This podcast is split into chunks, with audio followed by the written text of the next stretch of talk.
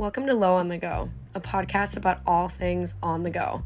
This podcast will start off mostly in the travel space, but I'm definitely not trying to niche down too hard too fast. My goal is basically to encourage a life full of energy, exploration, and adventure. And honestly, I want people to feel a little less alone in the world. However, all of this may look in podcast form.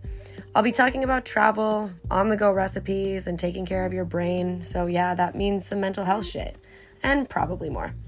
A little about me I'm a 20 whatever year old who has traveled to just over 20 countries and has lived in four cities. I've learned a ton about the best way to pack for airplanes, how to travel cheaply but still be bougie as fuck, and I've met a lot of people along the way who know a lot more than I do, and thank God they've offered to be on this podcast. I hope you listen and leave feeling inspired and equipped to take risks, chase your dreams, and stay on the go. Until next time, XO Lau.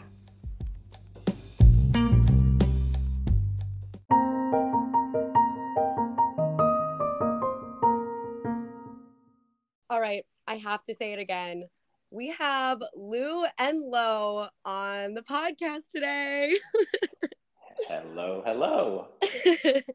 so excited because this is the first time I've interviewed someone on a podcast that's actually in a different day than I am. So it's Thursday here, but it's Friday for Louis. yes, Friday morning. Um, I am currently in Ubud, Bali, overlooking field at a yoga retreat. So uh, yeah, it's uh, kind of surreal. Oh my gosh. Okay, I might need to change my podcast cover photo for this one to a photo of the rice fields because that honestly sounds so glorious. It is pretty amazing. awesome. All right. Louis has just the craziest stories. But before I dive into his story, or rather, before he dives into his story, this is Lau on the Go. It's a travel podcast. It's a I'm figuring it out what it is podcast. It's a figuring out your life podcast, an adventure podcast, a food podcast, and just all the things. So um, I'm super excited to have Louis on today. I met Louis in Costa Rica last September, I believe. Um, and since then, he has been on a global adventure. Um, he has visited 24 countries in his lifetime. And during this kind of last, you know, nine or 10 months, he has been to nine countries.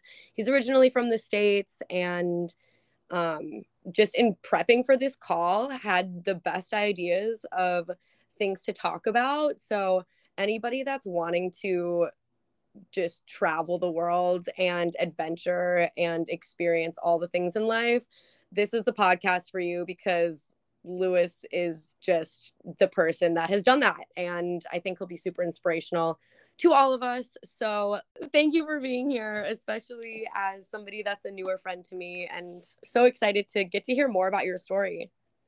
Yeah, I'm super happy to share it. It's uh, been a crazy ride, and yeah, I'd love to help out you and uh, all of your listeners as much as I can. Oh, thank you. So, just kind of starting from the top, you're from Denver, right? Correct. Okay, cool. So, do you want to just tell us a little bit about your adventures, how this all began, where you started, obviously Costa Rica, um, just kind of any like anything. yeah, yeah, sure, sure. My journey started in September of 2020. So I had recently gone through a breakup and I was struggling at work. Um, it was, you know, stressful and uh, I, I, was reaching the point of burnout. So I started thinking if I were to take some time off, and I didn't really know at that point how much time it would be, um, what could I do and, and what would this, uh, you know, break look like? Um, throughout sort of the rest of 2020 and early 2021, um, work just kept pulling me back. I was still really motivated by the mission. Um, I worked for a health tech startup and we were doing pretty well. Um, but that idea was still in the back of my mind. So I was still planning hey, what does time off look like? Um, come about July 2021, and uh, my company had gotten acquired, And it just looked like that logical break point for me to say, hey, let me um, spend a little bit of time uh, sort of reevaluating things. And even though we were in the midst of the pandemic, uh, traveling around the world. Um, so I decided to start off in Costa Rica, um, sort of on a whim. Um, I do a lot of yoga, and one of the ways that uh, you know I, I, sort of recenter myself is trying to do uh, yoga retreats. I booked one in March of that year, and um, they didn't have anything open again until August. So I decided to sort of take advantage of that. So I went to Costa Rica for this yoga retreat without much of a plan, and that was one of the things that uh, uh, was a goal as I started this trip. Um, one of the like great resources that I used prior to um, doing this was this book called something dumb career break your guide to taking time off very straightforward super classic. Um, but it had yeah exactly. Um, but it had some like really practical advice and one of them was hey make a list of what your values are now and what your values during this time off were. And part of that for me was being more spontaneous sort of living an adventure. Um, so uh, you know going out to costa rica without any plan after that really was in line with what i wanted to get out of this and it just started the journey from there Cool. Did you know that you were going to be doing like a year of this or did you just have a month of Costa Rica or a couple months of Costa Rica and then just decided where you were going to go next? I didn't have an intention to do this long. I knew I was going to do at least three months. So, um, my sort of deadline to get back to the States for at least a short period of time was uh, in November.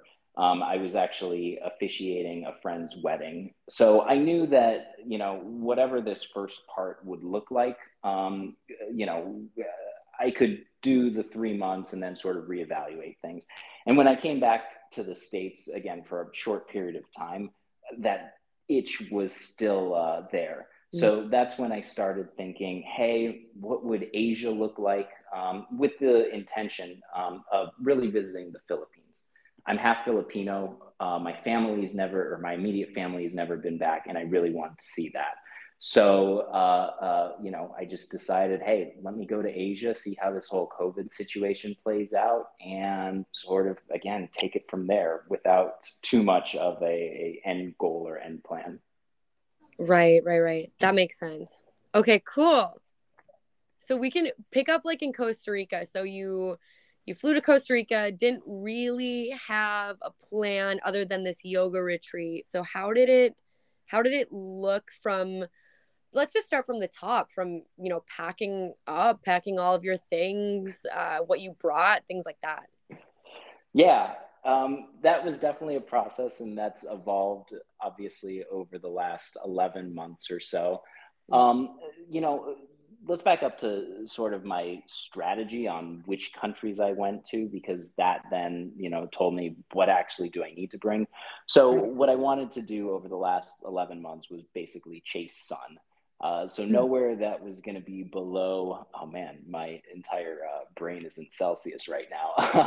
nowhere that was going to be below, say, 70 degrees Fahrenheit. Uh, Okay. Um, so that really helped uh, me decide. All right, I'm just going to pack primarily, you know, warm clothes, and and all of that.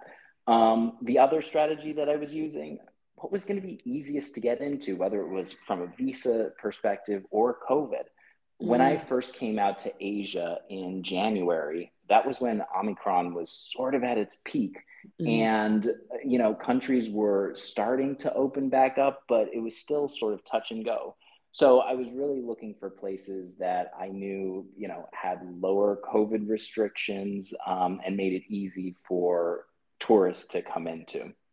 Um, so all of that, like, uh, sort of dictated where it was going to go, and then the packing, uh, uh, you know, came from that.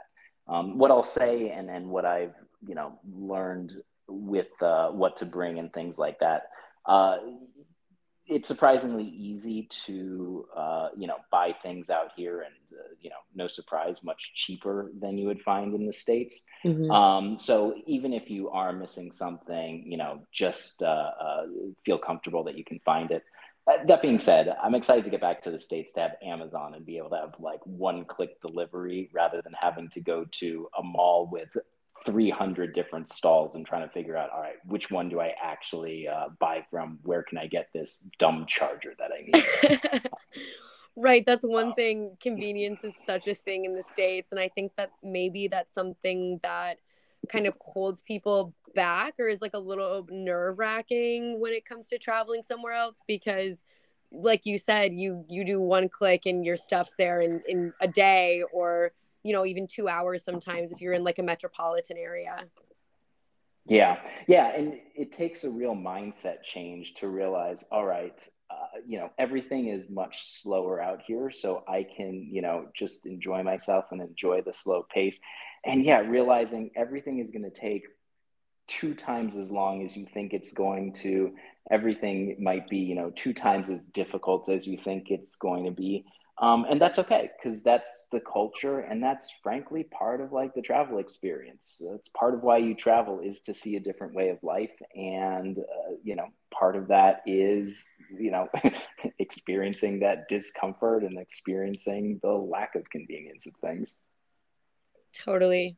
Absolutely yeah um, so going back to your other question, like what to pack, things like that, I, I think the most important things are, you know, uh, uh, just flexibility.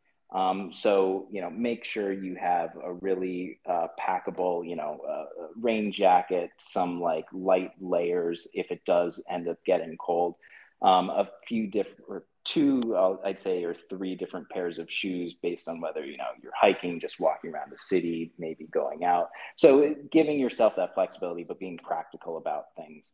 Um, other things that I found uh, really helpful: multiple ATM cards. I lost two ATM cards at this point, and it's kind of a pain to. Uh, to get them abroad, it's it's possible, but it's definitely uh, uh painful.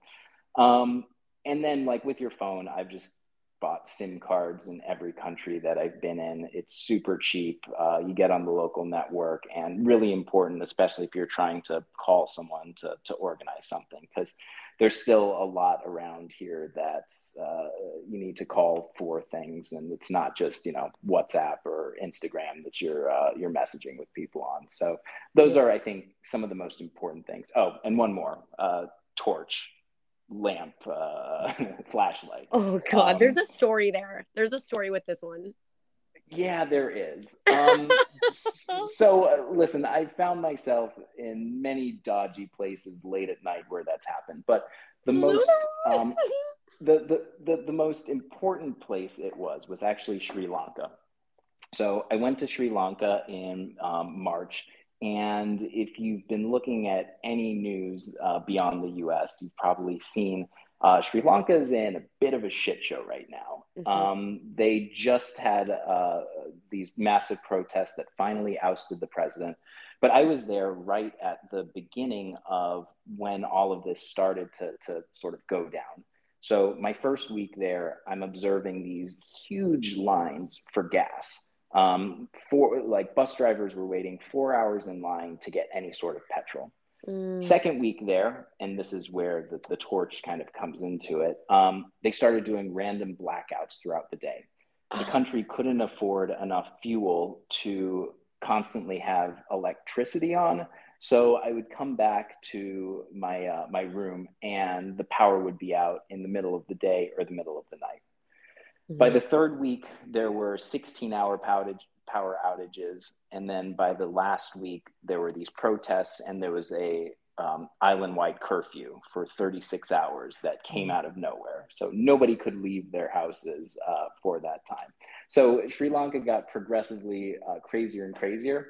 But back to the original uh, question. Yeah, I was excited to have a torch because that meant I at least had some light during these random power outages uh, throughout the country. Right. And like in situations like that, you can't just use your phone because when you're 36 hours, your phone is dead and that's not something that's reliable. Yeah. yeah, that's the last thing you want. And I mean, even more practically, so that's obviously an extreme example. Let's say you're staying in a hostel um, with a bunch of other people and you want to be respect, you want to be the respectful person. Mm. There's always going to be someone in there that's not respectful. Don't be that person to everyone staying yes. at a hostel. Don't be that person. Bring a torch. Don't throw on the lights at 4 a.m. in the morning. oh my gosh. Great advice. Great tips um when it comes to this is kind of a, a random one but since we're still on the topic of like you being stateside you preparing to go abroad and stuff like that um this is going to be a curveball so bear with me when it comes to like vaccines and preparing medically or as far as like travel insurance did you attack yep. that in a super you're a super strategic person so i feel like you'll have a great answer for all of these yeah, yeah. So I did a few things. So first off, travel insurance is a must. I know uh, anybody who's listening to this probably seen all of the different blogs where they're promoting travel insurance, and uh, you know you may be brushing it off. Don't uh, relative to uh, how long you're going to be away, relative to how much your trip is going to cost. It's nothing, and you really want to have that in case something uh, uh, bad happens, which we can touch on a little bit later as right at the beginning, I had sort of a medical uh, incident. So definitely like get travel insurance. That's important. Another thing that I really um, appreciated was going to the local hospital and having a travel consultation. So, at least in Denver, where I lived, um, there was uh, the local hospital. You could go in. What they did was evaluated. All right, here are all the countries that you're going to here's the vaccines that you need. We can give you the vaccines. Oh, by the way, uh, you know, these countries have malarial uh, risk. If you want, we can write you a prescription for malarial pills to be able to bring. Um, oh, by the way, these places, uh, you know, have dengue fever risk. Here's a printout of all of the different um, countries you're going to go to and how you should think about them medically. Mm. That was invaluable. I was able to get all my different shots there, as well as uh, just some practical tips from around, you know, protecting myself from mosquitoes, uh, uh, you know, what other medications to bring if you have traveler's stomach, um, things like that. So I think that was um, a really important. Uh, I'm trying to think what other things I planned. Uh, there's practical things just in your actual life that you also have to think about do you want to hold on to your cell phone plan? If you're going to be away for a long time, do you really need spending, you know, 50, 100, 150 dollars on a cell phone that you're not going to use? Um, car insurance was another one. Uh, I, uh, uh, you know, called up my insurance company and canceled my car insurance, but was or was able to get on this plan that was only like ten dollars a month since it's going to be basically in storage for a while. Yeah. Um, so, so, yeah, you know, and especially when you're thinking about budgeting, all of the little things at home that you don't think about, you know, subscription services. Uh, make sure you do an evaluation of all of those before you go off, or else you're going to get some surprises on your credit card statement. You're going to get some surprises in your mail when you come back home. Mm, good points. These are all really great suggestions. Um, and I think people forget about subscriptions a lot. Those definitely add up. The car insurance for sure. Like when I moved to France, didn't know that I, I thought I could just cancel it, but the storage option is great in case like something happens to your car while you're gone. Yeah, and one one other thing I'd say also with the subscriptions, this has been kind of a challenge for me. Um, but uh, mail forwarding, uh, USPS has uh, some mail forwarding services. Just make sure you're sending it to someone you trust um, and someone who can update you if you do suddenly get some random bill. As much as I'd like to believe that I have everything I want coming through email, there's always going to be something that you know comes through that I, I, I don't know about and probably should you know pay for sooner rather than later. Right, for sure. Okay, yeah, these are the practical things, and I think that these are the things that people kind of tend to, you know, think about a lot and potentially have some worry there and stuff. So I'm really glad that we were able to to walk through that and talk through that. And, and thank you for going through um, all of those details. I, I am super excited to get back to like the adventure side of things. And totally. I'm, I'm, sure as we continue to talk and you tell your stories like practical things will come up.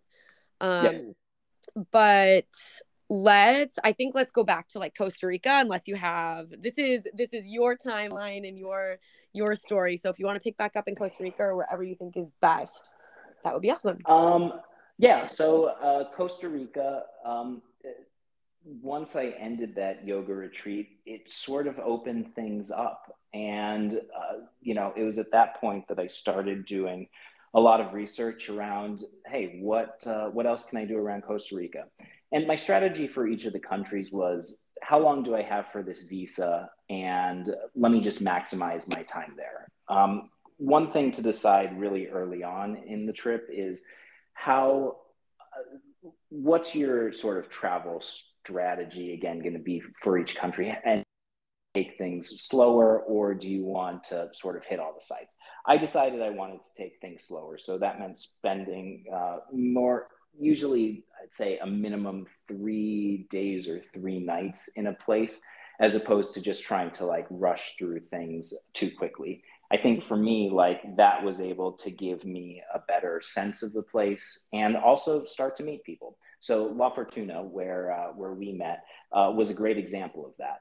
I was able, so I went out there, and one thing that I really loved doing throughout this trip was finding volunteer opportunities and uh, uh, sort of pursuing those. So the reason I went to La Fortuna originally was because there was this dog shelter that I reached out to, and uh, the guy there said, "Yeah, absolutely, come over. We'd be happy to have you as a volunteer." Um, so that was part of the reason why I went out there, and obviously I wanted to see a lot of the the sites, the volcanoes, do some of the hiking. Um, but it was also sort of by happenstance. Now, if I had gone there for a couple days, um, I wouldn't have had the same experience that I did, which was, you know, obviously getting to meet you, um, meet a bunch of other people, spend some time, you know, at this uh, dog um, rescue uh, place, getting to know the owner there, getting to know a bunch of other people there. And, you know, if nothing else, I found that no matter what city I go to, it's not necessarily about the city and the place itself. It's about the people that I've met. And without giving yourself enough time to like meet people, build those relationships, I wouldn't have had the same, you know, fondness for La Fortuna and and for Costa Rica in general that I I, I did. Oh, oh, that's so kind. I love that. Yeah. Yes, that brought us together. That's so yeah. Exactly. Exactly. I love it. Who would have exactly. guessed we would we would be on this podcast right now. It's we we met on like a bus at what like 11 at night in yep. La Fortuna. I think on the way to this party with my friend Katya and these two guys from Spain that we met. And we thought we were getting, I remember we thought we were getting there so late. We were like, we're going to be so late to this party. We thought we were going to miss the bus. We had to, we drove through this swamp thing and arrived at this house and we were like what is this place? And you go around to the back and there's this huge soccer field. There was this huge uh like DJ setup with a pool. It was so nice and we were the first people there. Yeah we, we we we were just uh yeah just uh, trendsetters. But yeah the, the jungle party in uh in costa rica was great. I remember coming home um, at like 3 a.m. that night. The mm. hostel that I was staying in, the door was locked, so I had to climb the fence. And what? then, and then, um, so uh, me and this other friend were hungry, so I like scrounged around for any food that I uh, could find. ended up making a killer shakshuka at like three in the morning. Well, I'm also looking around and roaches are just running around everywhere. Uh, so yeah, the, the, the, the, whole night, super memorable. Costa Rica's super lovely. Don't be scared of any little critters that you find because they're usually really nice. yeah, well, I'll, we're not selling it. yeah, uh, no, listen, Costa Rica was one of my favorite places. Um, but also realize like anywhere that you're going to go, you're going to have critters everywhere. One of the things I'm going to miss, I, I was reflecting on this about Asia, um, is just being able to randomly walk in your house and see a gecko run along your wall. Um, and uh, it's just one of those lovely things that, uh, that yeah, I think I'm going to miss coming back home. Hey, we're all carbon based, right? You're the same as that little gecko on the wall. So don't. That's, That's exactly it. That's exactly it. Um, so yeah, so Costa Rica was great. I will say so. I mentioned, you know, the medical insurance came in handy. Um, when a couple weeks later, I continued to travel sort of along the coast um, and go to a few other beach towns. But I got back to San Jose before a friend came into town. We were going to go to the east coast of, uh, of Costa Rica called Puerto Viejo. And I wasn't feeling that great. I did a COVID test that came back negative. It felt just like a flu. I was, you know, had fevers um, and, and sort of sore. I was like, I'll let this ride out. It's, it's probably mm. fine. A couple days pass and I'm still not feeling that great. And the fever isn't letting up and I can barely stand up. So at that point, I'm like, you know what? I probably should go in to see a doctor. Mm-hmm. Um, and again, at that point, literally, I couldn't stand up. Uh, the only way I could was to push my arms up and like, uh, you know, even when I was walking, I looked like a penguin because I couldn't move my, uh, my knees. So it was kind of a scary period. And when the doctor saw me, he was like, All right, we're going to order a blood test for you. And lo and behold, it came back and told me I had both dengue fever and a bacterial infection. Um, so it was it was a rough about 10 days or so of just the most excruciating pain I had experienced in my life up till that point. And unfortunately, uh, with fever, the only prescription they have is Tylenol. So I was just, you know, down in Tylenol for 10 days or so before everything recovered. And I remember in my next country, uh, so I went to Colombia next, um, and I did a walking tour in Bogota, and just how joyful and happy I was that hey, I could walk again. Uh, yeah. So that was definitely a uh, an interesting and uh, definitely a low point in my uh, my trip, at least in Costa Rica. But great story. Yeah, real really interesting story. You can say you had dengue fever in in Costa Rica and you survived it. And hey, I survived. This, this is just another point to drive home. Um, take care of yourself uh, listen to any sort of symptoms you may have. Try and prepare as much as you can by, you know, going to the doctor in a, a place that's, you know, where you're from, the States, Europe, whatever, like literally wherever you're from. But things like this might come up. And that's okay because we're going to hear about so many of probably the most amazing, like life changing stories that Louis has ever had. But I just, I guess I just want to make it really clear that like these things should definitely not scare you from traveling by any means, right? Yeah, yeah, absolutely. And just realize it's going to happen and it happens to everybody. And you can apply that same thing to, you know, your health. You can apply that same thing to, you know, travel problems. You can apply that same thing to, you know, getting fucked over by you know somebody. Like you 90 95% of the time 99% of the time everything is great. Everything works out. Yeah. but there's always going to be something that comes up and, and also just realize everybody goes through the same thing. So to your point don't be afraid of uh, of all that. Right. Totally. Okay. So you went you did you did san jose you did la fortuna and then where you said that you went to the coast and then you went to the east coast. So like the west coast and then the east coast what was your kind of itinerary? Yeah yeah. So even before la fortuna i sort of stayed along the west coast. I started in la macarena went to vita and manuel antonio. And this by the way I, I, know i mentioned i tried to stay a long time in certain places. This was before i really had that uh, that that that idea set. Um, so did that La Fortuna, um, then went over to uh, uh, what was it called? Uh, Santa Maria or Santa Teresa on the far west coast. Uh, yeah, we went there too. Made. Yeah, so and, nice. and that was yeah, that was also one of my favorite places. Again, met a ton of like really great, really interesting people that's also where the mosquito bit me. So maybe I have a mixed uh, mixed feelings about it now. But uh, okay, I went was, to uh, it was great. I went to Santa Teresa and was not bit by a mosquito. So everything exactly, you know, exactly. You'll you'll be you'll be good. It's just you know things happen, but Santa Teresa yeah. is super beautiful, and there's like a bioluminescent. It, the ocean's bioluminescent, so go at like four in the morning and go swim in the ocean. It's magical yeah, I, I love the place. It was just a great, like, chill week or so uh, out there. Awesome. Um, so yeah, so then did uh, yeah Puerto Viejo, and that was that was it for Costa Rica before heading off to Colombia. Okay, and you were there for a total of uh, one month, two months.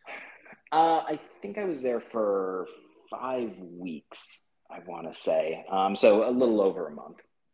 Okay, cool. And what was your favorite, uh, like city, your favorite uh, place within Costa Rica?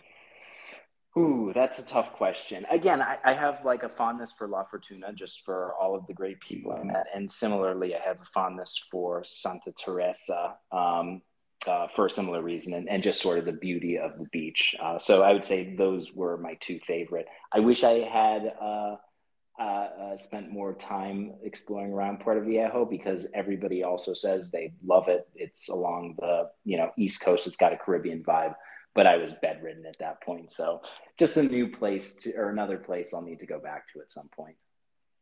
Totally cool. And, and you, and, yeah, and let me add, let me add this as a, another important point. Um, don't feel like, don't feel too much FOMO um, it can be easy to say, oh man, I'm really upset I didn't get to see this place that everybody told me is incredible mm. because there's going to be an endless number of those throughout your trip. There's going to be an endless number of experiences. And the more that you can uh, just understand, listen, I'm going to miss a lot of things, but let me like really embrace and love the things that I am doing um, and know that I can, you know, most likely go back and see them at some point. Um, it, it, it, it's good for your mental health. Totally. Yeah, you can totally go back. And also, if you think about all the things that you didn't see, you might miss an opportunity to see something that's in like that present moment or something that's in the future. So, really, really exactly. good advice. There's always going to be something more to see. Mm-hmm. Okay. And you just like you, you hosteled it pretty much the whole time or did you like airbnb was this, was there a certain point where you're like okay i need my own space yeah it, it, really depended. Um, i so how i met people so i've been traveling solo now for the last 11 months and you know there are certain times where i just need my alone time and i need my space but for the most part i'm an extrovert. I need to be around other people and that's also how i learn about you know how i learn about the place find other or other places to uh, to travel and, and, and get ideas. So it was normally a combination of yeah hostels um, or like more social hotels. Um, the other like way that I met people uh, was through oddly enough group activities and tours. So the first day I was in I, in a new city or in a new country, I try to do like a free walking tour because mm. usually it's you know people are same age or other travelers who are you know really open to meeting other people as well. And i've met some of the best uh, people i've, I've uh, you know spent time with um, just through that. Uh, so that's been another way aside from just you know relying on hostels uh, uh, that i've met people and, and really gotten a lot out of that. Okay cool Awesome. Good advice. Love, love hostels. And definitely throwing yourself into tours and things like that. Great way to meet people. Yeah. and really in general, yeah. And in general, what I'd say too is like, just don't be afraid to talk with people. Don't be afraid to, you know, get contact information and like just say, hey, you want to hang out? Because everybody's sort of in the same boat. And listen, if worst comes to worst, uh, you're halfway around the world. You may never see these people again. So, what's the worst that happens? Yeah, don't be shy is your new motto. That's right. All right, sorry. I'm going to let you take the reins again. You were talking about going into Colombia. Yep. So made it into Colombia. Um, spent about three, four weeks there.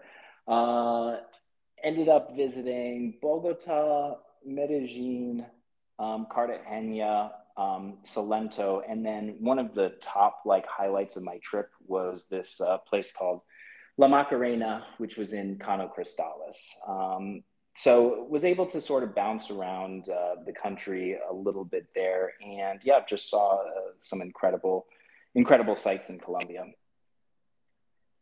Cool.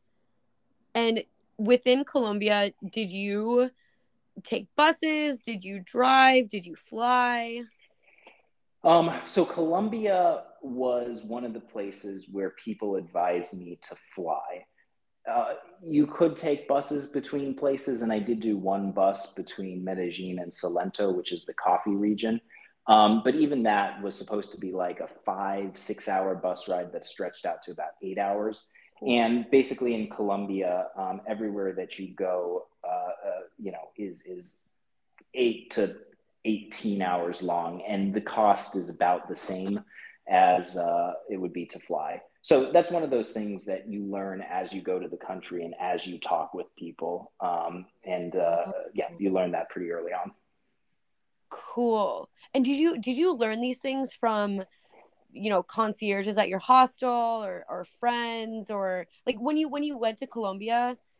uh did you know what your route was between the cities or did you just show up in like in the capital in bogota and then you know the you ask somebody hey where should i go next and then they were like oh you should go here and spend this amount of days here yeah so normally what i've done when i go into countries is i have some idea of the places i want to go um, either from reading or you know the other great thing use social media and like ask your friends where should i be going so mm-hmm. Caño Cristales was a great example of that. I had never heard of it. Most Colombians had never heard of it. Mm-hmm. Um, but it's this small uh, uh, river system uh, in the city called La Macarena that I'll call the Great Barrier Reef of Colombia. Um, it has these rivers that are, uh, uh, you know, have all of these plants that when the sun hits them turns this incredible uh, bright purple. So it's why I say it's sort of the Great Barrier Reef is like the types of colors, the vividness, and the brightness. And the people who I met who were going on this same uh, tour and these same journeys, um, they were like, "Yeah, I've heard of this. Like as a kid, I never thought I'd actually be here." So that's one an example of where I got an idea beforehand by just asking some friends and it turned out to be one of the great, uh, uh, yeah, one of the greatest places that I've seen along this trip. So that's one way. But usually I would have an idea of the cities that I'd want to go to and then talk with people and sort of refine that. You know, if people said, uh, you know, this place isn't as great, I may just cut it off my list. Um, the other thing, and, and this is more recent now, uh, now having traveled as long as I have, I'm looking for more unique experiences. So mm-hmm. even though a place may be really high on the list for a lot of people because it has beautiful beaches or beautiful jungles, I've seen a lot of beautiful jungles already. So now I'm just trying to say, okay, what are the most unique things that I can uh, see and, and, and sort of target my trip and my travel around that. So that's uh, that's more of a tip and thought for sort of longer term travelers. But it's interesting how mm-hmm. my mindset has sort of changed and evolved over the past, say, three or four months. Right, right, right. That's so cool. So it's kind of like a a quality or a uniqueness in the experience over, you know, something that you you want to say that you went through on Instagram or something like that. It's really living in the present and finding something that you're going to remember that's super unique and and different. Yeah, yeah exactly. And to be fair everybody's different right? Like some yeah. people may and, and i've met some travelers who just love like finding the most beautiful beaches and just like chilling on those beautiful beaches some people who are you know adventure seekers and trying to find you know the best mountains the best hiking the best you know like in costa rica zip lining and stuff like that. So listen to yourself and figure out like what are the things that i want to see and experience? What brings me the most joy? And just you know single-mindedly go after that. Right. That's so cool. Okay i'm so keen to hear about the unique experiences that you're talking about um, so let's okay this is so exciting let's continue on. So it sounds like so Colombia, you you jumped around a little bit for like you said a month or two. Um, yep. Tell me more about yep. like cool experience that you other than uh, La Macarena because that sounds like literal wonderland. yeah, it, it, it, was it was magical, and you'll hear me say magical a lot. I've been to some just truly magical places, so I hope it doesn't sound too overused. No. Um, so where else did I go in Colombia that I really liked? Um, I really liked Salento. So that was the coffee region, and just to see the uh, uh, nature, the palm trees, learning about coffee, I thought that was a really unique experience. Um, even in Medellin, um, uh, again, I went on this walking tour and um, we went to both Comuna 13, which was the center of the drug trade and had this incredible view looking out over the city, which I absolutely adored. But what was even more impactful for me was the tour guide. Mm. Um, the tour guide uh, basically told us his personal story about during the 80s and 90s when his um, uh, when the drug trade was sort of at its peak his two uncles got kidnapped and uh, were held hostage for a year. Him and his brother were shot in, in crossfire from rival cartel gangs. Mm-hmm. Um, he ended up having to flee to the US in order to uh, get away and, and sort of claim refugee status, but eventually got deported back into Colombia. And his point in all of this was listen, every time you do, and he called it the white powder, just remember that there are people like me who have suffered because of that. And that was one of the most impactful things because you don't really think about the impacts that, you know, I'll, I'll, keep it a little cleaner. Global globalization, global trade have on people. Um, and but he was the face of this, and he reminded me that yeah, for there are impacts to what you do, what you buy, etc. So I would say those were probably the three like most impactful things and, and, and interesting things uh, in Colombia. Interesting. Yeah, there there's like a Bourdain episode about Colombia where he talked to somebody about the drug trade and um we think we know so much about everything and like the war on drugs, but you it's just not it's not what people yeah. say if you actually like go to Colombia and talk to the people who are being affected by it. Yeah, and, and all this being said, again, Colombia, beautiful country, felt perfectly safe there. Uh, you know, okay. don't let the headline, and I would say this about every country I've traveled to, don't let the headlines scare you. Um, you know, there are obviously common sense things that you should do to continue to be safe, but you know they love tourists. Uh, they know that you know we're bringing in a lot of money and uh, yeah they they want to make it a safe as safe a country as possible. Cool. Awesome. Louis you feel like if you don't have a website i'm going to build you a website. And i think you need to put together just your top travel spots if you want. But at the same time i feel like you have these really unique spots that I now this is just you know me guessing, but I feel like you're like I want to kind of keep these locked down. A no, little. not at all. Not at all. Not like, at all. Okay, I was wrong. Not at all. People people should people should experience that. Oh yeah, I remembered. Sorry, one other unique experience: seeing a drag show in Bogota, just randomly. Ooh. And so th- th- this is one thing that um, I've I've really embraced, and it was almost since Costa Rica that it dawned on me, like every day I would have an idea of how the day would play out. Um, you know, I, I, would envision what this would look like. I, you know, say, here's the things that I want to do. And almost 90% of my days have never played out how I thought they would. have played out so much better. Our jungle party was uh, a good example of that. Oh, good. Um, and yeah, and ending up at this drag show in the largest club in South America is another great example of that the largest club in South America? What is it called? Pray tell. It's in Bogota. Uh, what's the name of it? 15 different uh, rooms, all ranging from, you know, just like hip hop to uh, uh, salsa to a karaoke stage, like right in the middle of it. Um, God, I can't remember right now. I'll look it up. We'll look it up. I'll put in the show notes. Yeah, yeah, exactly. Or uh, you're looking yeah, it up. Like... Wow, what an icon. Louis yeah, is yeah. on the spot. So it's called Theatron. Theatron.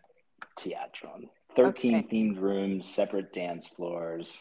Yeah, it was it was wild.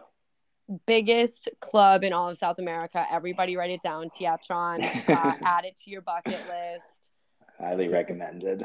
Sounds awesome. Okay, so you were saying that like 90% of the time the day did not go how you expected, but that that was pretty much the best thing ever. Oh, absolutely. Like, and and the other thing I um, am doing is just say yes to everything because you never know like where it's going to take you. Um, I've taken some like pretty copious notes and like have this.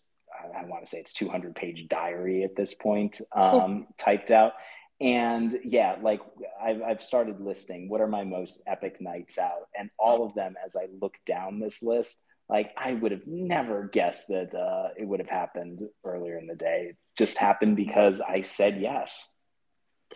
I love that. You are prime example of doing it for the plot. Seriously, in like 20, 30 years, you're going to look back and replay this in your head, all of the things that you did and just yep. just just laugh hysterically and not believe that that was you one day. Well, actually, I'm not going to say that because hopefully you continue to do this just crazy stuff. Exactly. Exactly.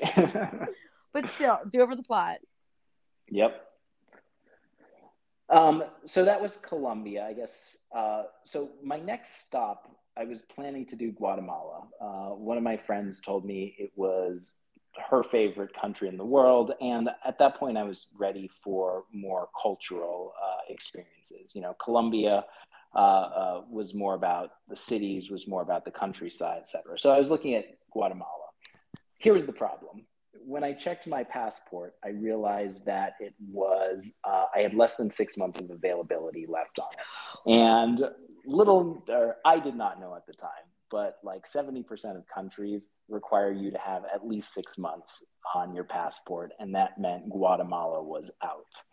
So no. at that point, I started scrambling around and trying to think, all right, where should I go instead? Um, and, you know, I was looking at Brazil. I was looking at, uh, where else was I? Um, uh, not Panama, another Central American country. Mm-hmm. And then it dawned on me because this was around mid October. It's almost Halloween. It's almost Dia de los Muertos. And there are parts of Mexico that I just haven't explored at all. Mm-hmm. So I ended up deciding, even though it felt weird being so far away from home and then coming back closer, but I decided, you know what? Let me see what Dia de los Muertos is really like in Mexico and, and see some parts that I hadn't explored before. Mm-hmm.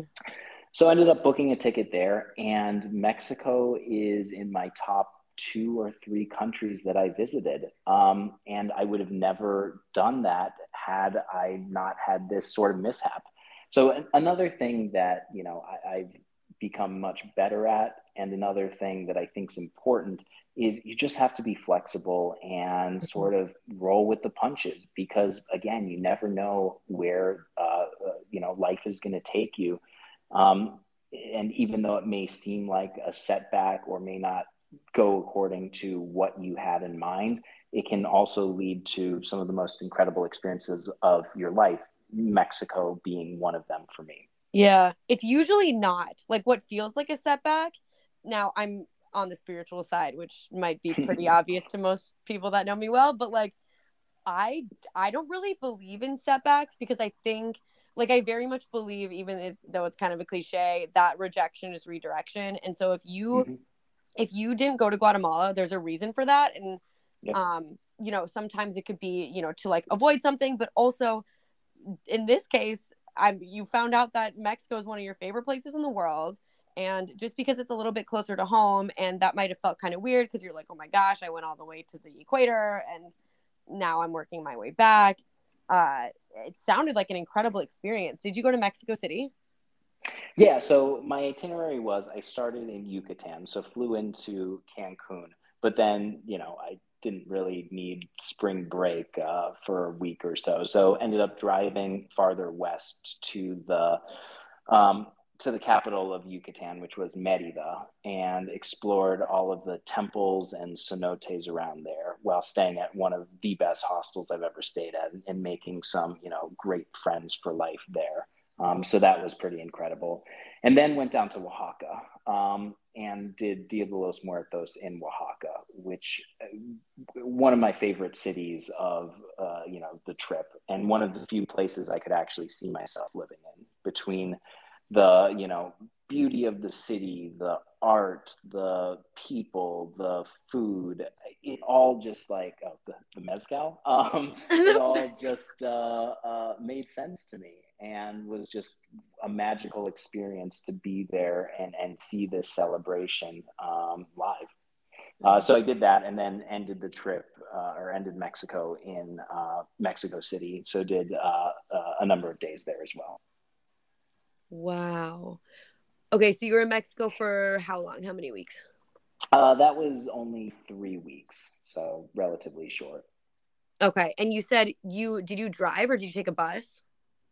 So that one again, because everything was pretty far, um, and I didn't think I had as much time. I ended up flying for that, but I know plenty of people and met uh, a bunch of Europeans um, who did this basically loop from the northeastern coast all along um, the south up to the west side and just doing buses the entire time. Uh, so really easy to get around in Mexico, not an issue there. Okay. And were the flights pretty cheap like they are if you're flying around Europe or were they kind of expensive? Oh, I honestly can't remember for Mexico. I, I think they were relatively cheap. They, you know, it, it wasn't discouraging. Um, and all the places that I've been, you know, most of the flights you can get for under, say, like sixty or eighty dollars, as long as you're maybe a week ahead. Right. Okay. Cool. That makes sense. Yeah, good to know it's not, you know, gonna break the bank to fly to a different city. Um, yeah. I'm curious about the name of the the hostel. You said it was in Merida.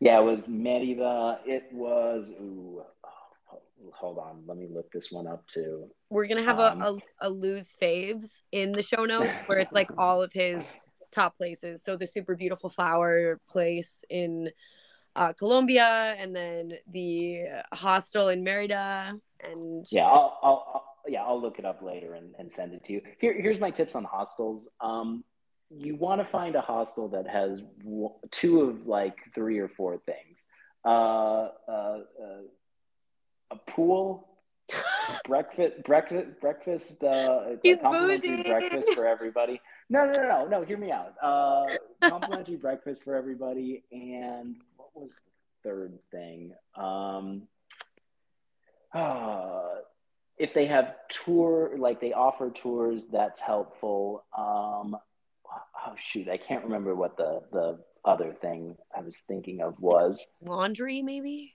No, not laundry. But like my point in that is these are always oh yeah, and activities like for the uh, within the hostel. Um, all of this means oh a bar. Sorry, then how did I forget that one? So, Obviously, pool, Louis. pool, bar, uh, breakfast served, and activities. Like if it has two or three of those four, it's likely going to be a good hostel only because that means that they're trying to like make it more social. You laugh about the pool, but like the amount of time I've spent at like hostel pools, just like meeting people and making uh, friends out there is kind of ridiculous. So uh, yeah, and just because it has a pool doesn't mean it's breaking the bank. I want to say that the place I stayed was maybe I mean, I don't know, it was maybe $20 a night. It is still super affordable. Love that. I love that. Balling on a budget. Mm-hmm. All right. So you did Dia de los Muertos, which makes me really excited that you're saying that because I think I'm going to try to do it this year. Yes. And this year will be even better because there were still some COVID restrictions. Oaxaca supposedly wasn't as crazy as it normally is. So I think this year is going to be madness. Okay. Okay, cool. I'm very excited then. Something I've wanted to do since I was a little kid. I, you know, uh, just, you know, studied Spanish and whatever, but that makes me so excited for it. So after Mexico, you you ended in Mexico City or a different city? Mexico City. Okay. And then you flew back to the States. What happened next? Yeah, so I flew back to the States. I spent like um, a month or so there only because I had this wedding that I needed to officiate and my sister gave birth so wanted to spend time with like her and the family but was still traveling throughout the states so uh, i was renting out my house and there was no reason for me to like go back there so it was just sort of meeting friends and and and, and bouncing around the states um, for a little bit before yeah right after new year's heading off to asia mm-hmm. okay and how did you how did you decide Asia was the next move? Yeah, so for me, Asia was always the goal of this uh, time off. Um, I'm half Filipino, my family or my immediate family has never visited um, the Philippines. And I wanted to go out there and just try to reconnect with that cultural side of me, which mm-hmm. meant that I knew I was going to spend, you know, one, maybe two months there. Um, and I wanted to give myself some time. Mm-hmm. So, Southeast Asia was high on my list. Um, at the time, the Philippines hadn't reopened for tourists, but I just said to myself, listen, I'm going to take my chance. I'll go to the countries that are open and uh, just sort of wait it out in the hopes that I can get in there and, and, and get the experience that I was looking for. Totally. Okay, cool. So you spent like a month or so in the States and then you hopped over to Asia. Exactly. Which country did you hit up first? Started out with Thailand. Um, Thailand, I had been to before, um, so it was going to be a good in- reintroduction back to back to Southeast Asia. Um, easy to fly into, easy to uh, get around. You know, again, lower COVID restrictions, um, and just again a really good starting off point and, and way to ease myself into into Asia. Mm. Cool. And I assume that you flew into Bangkok. Yep, flew into Bangkok. Okay, got it. So tell us about um, you know, landing there, what you did first, how much time you spent, if you went to like a half moon or a full moon party. I hear those are crazy. oh, so Thailand is, I think, aside from uh, aside from Mexico, my second favorite place. It's just got so much diversity. Um, it's just one of the most beautiful places I've been. So throughout that trip, you know, spent some time in Bangkok, just sort of living the, that city life and, and experiencing the city. I think similar to Oaxaca, Bangkok's the other place that I could actually see myself living in long term. Um, so that was really nice. Made it over to Kanchanaburi, which is where the bridge over River Kwai and a bunch of um, uh, history is from um, some of the past wars. Uh, so that was really interesting. Then made my way up north and had the second sort of most magical experience, which was in Chiang Mai. Uh, I ended up again volunteering, but this time with a elephant um, sanctuary. It was a place called Elephant Nature Park, and they went. They rescued elephants from logging operations, from uh, uh, you know, elephant shows, um, even from uh, just elephant riding. Yeah. Brought them back, allowed them to roam this huge, huge park, um, and uh, let them sort of live the rest of their lives as they were meant to as elephants. Mm. And on top of that, you know, it was a huge operation that also had, you know, 600 dogs, a thousand rescued cats, thousands of rescued um, uh, uh, rabbits, hundreds of rescued water buffalo, all sort of living in peace and harmony there.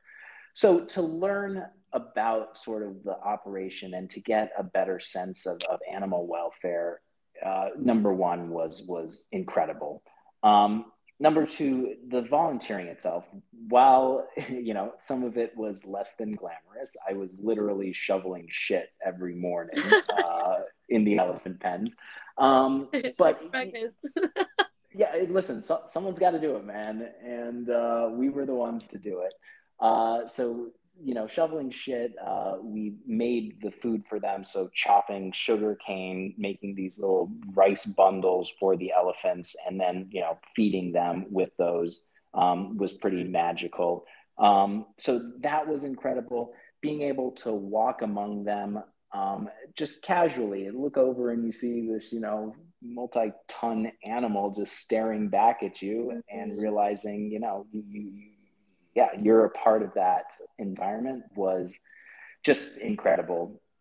Um, and on top of that, that's where I met, you know, four really good friends who I ended up traveling with. So two of them I ended up just traveling in Thailand with. The other two were now on our fourth country uh, together. What? Um, so it's uh, it, has it, been kind of ridiculous. Um, so oh just meeting the people and, and spending the time with them, uh, yeah, it was one of the top experiences I've had. Wow, you're on your fourth country together. Where are they from? Uh, so one of them, they're a married couple. One of them is from London. The other one's from Melbourne. They lived in the UK throughout the pandemic, and they came to Asia um, on their way to live in Melbourne. The funny part right now is we're uh, so we met up, and we didn't travel the entire time together, but we've met up um, in cities uh, in the different countries. Um, we met up here in uh, in Bali, and now they're thinking about, hey, should we move out here because this place is pretty awesome and it's close to Australia. So uh, they've yeah. they've fallen in love with this country. Oh my gosh, this is the goal, and you you know that you know whenever you you meet up with those people because you just naturally kind of vibed into each other's lives that you're just gonna pick up where you left off and that you can. Like you can go to australia and meet up with them and they can come visit you in the states and that's yeah. like well yeah so yeah cool. totally and months ago and, you didn't and, even know they existed which is just so beautiful right yeah it, it's insane uh, yeah that they've become a part of my life in, in a really significant way um, and yeah, where we may end up uh, reuniting is next year because the other couple who I mentioned before, who we traveled through Thailand, uh, they actually got engaged uh, in Thailand, and we were a part of that engagement. So we may end up reuniting at the wedding uh, in a year or so. Louis, that is so fun. Yeah, yeah. They better get married like in Thailand or somewhere just super tropical and fun they're, they're, they're doing it in uh, um, the English countryside. So uh, I'll take that still. That's, yeah, it's still not bad. um, so yeah, spent, spent a lot of time uh, uh, doing that and, and the volunteer experience was great. Made my way up to Pai, which was just 10 days of just, uh, you know, chilling out, beautiful mountains, uh, lots of partying there, and just had a great time uh, there. I will say the other part of Pai, um, which in retrospect is has enabled me to experience so much more. That's where I first learned to ride a motorbike. Mm-hmm. Um, going into this trip, I had never ridden one before, and honestly, I was pretty scared of it. Mm-hmm. Um, but realized, like, especially for uh, Pai, which again is in northern Vietnam, you kind of need that in order to see a lot of the sites and uh, really experience the city. So learn that there. And since then, you know, I've become uh, pretty proficient at riding it and enabled me to have just some of the most incredible adventures and experiences throughout Asia just driving around and and being able to see parts of the countries that I wouldn't be able to if I was just relying on you know buses, trains, taxis. Right. How do you how do you get one of the the motos? Like I hear that people will spend just months in Vietnam or Thailand and they'll just buy a moped, uh, a motorcycle, and then not a motorcycle, it's like a moped, uh, and then they'll sell it. Or do you, did you rent yours? How did you get it?